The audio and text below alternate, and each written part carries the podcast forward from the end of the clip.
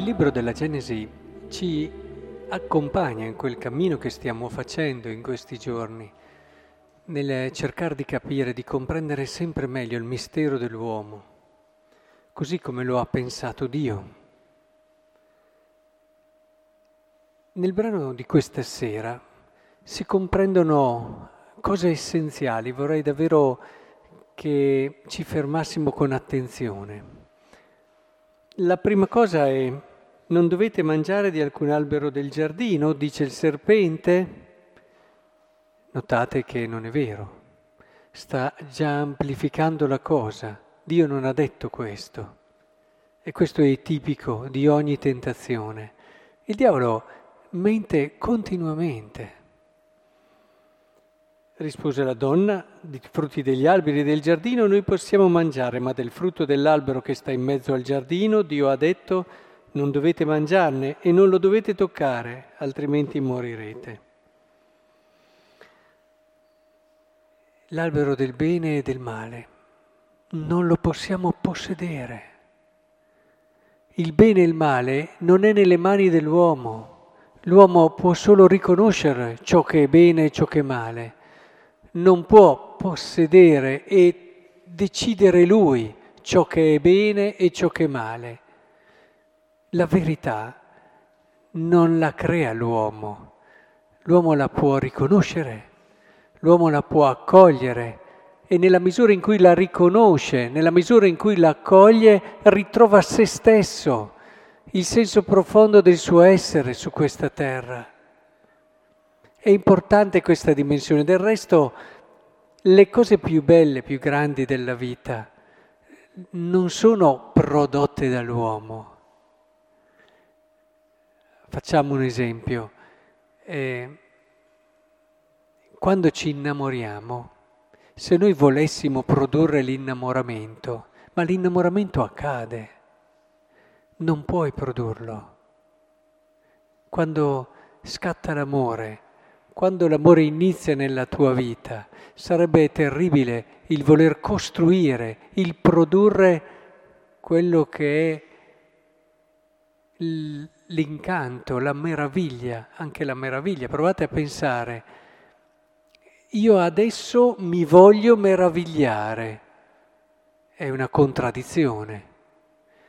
La meraviglia invece accade, magari nel momento in cui non te l'aspetti, o in una situazione nella quale magari sì, ti avevano raccontato, ma non potevi immaginarti, altrimenti non sarebbe più meraviglia. C'è sempre un fattore di sorpresa nella meraviglia, c'è sempre un andare al di là di quello che ti eri prefigurato e immaginato. E ne abbiamo già parlato della meraviglia in questi giorni, ma tutte quelle che sono situazioni importanti della vita non le possiamo costruire noi e possedere noi, ma si donano a noi, accadono. Com'è importante questa dimensione, entrare in questa prospettiva. Del resto la stessa salvezza non ce la possiamo procurare con le nostre mani, nel senso con le nostre opere. La scrittura ce lo ha ripetuto tantissime volte, ma la salvezza ci è data. E sta a noi fare tutto ciò che è necessario per poter accogliere questo dono.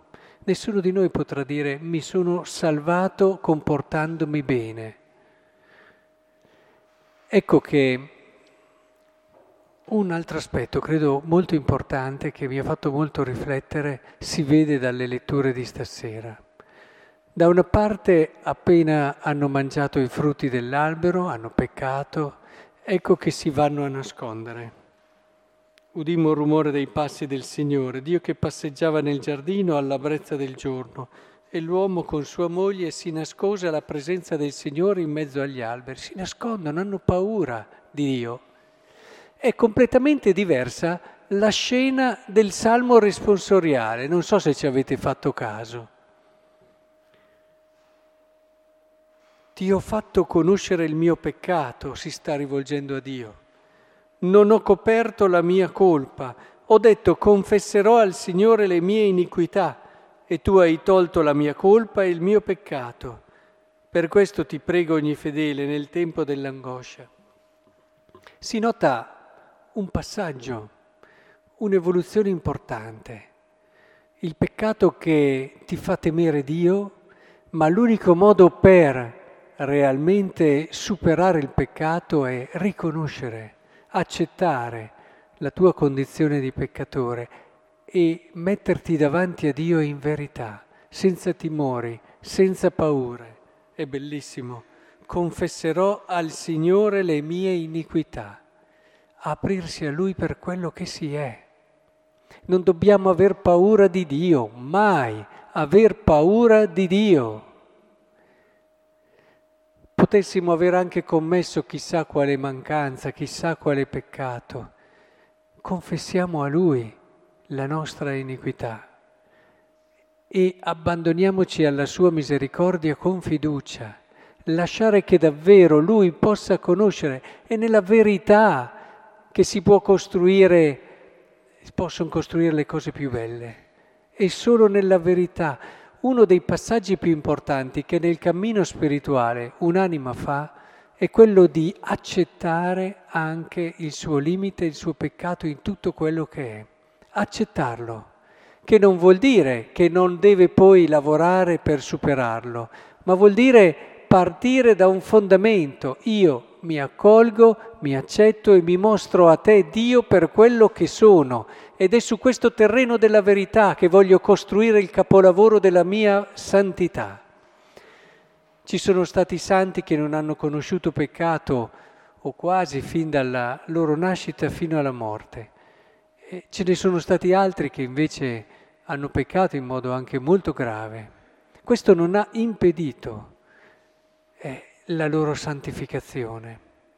Tutto però parte da questa accettazione, riconoscimento. Uno dei salmi più belli di tutto il Salterio è il Salmo 50, dove attribuito a Davide, dove lui non ha paura a riconoscere davanti al Signore il suo peccato.